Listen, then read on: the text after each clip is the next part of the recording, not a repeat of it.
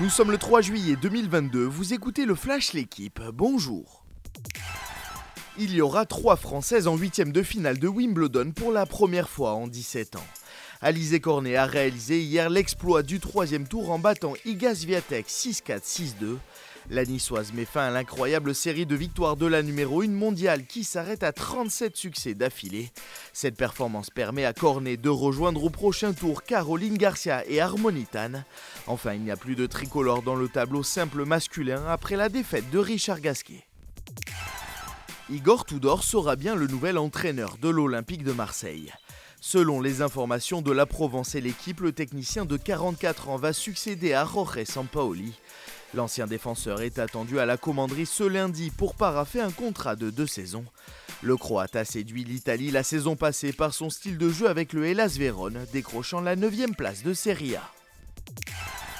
Deuxième victoire d'affilée sur le Tour de France pour la formation Quick Step Alpha Vinyl. Après Yves Lampart lors du chrono, Fabio Jacobsen a remporté hier la deuxième étape à Niborg. Le néerlandais devance au sprint Wood van Aert encore second à l'arrivée. Mais le Belge se console en revêtant le maillot jaune pour la première fois de sa carrière. Tadej Pogacar, double vainqueur de la grande boucle, reste lui troisième du général à 8 secondes du nouveau leader.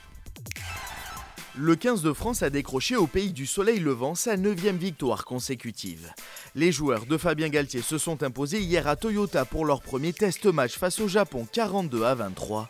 13 partout à la pause, les Bleus accélèrent en seconde période et inscrivent au final 5 essais.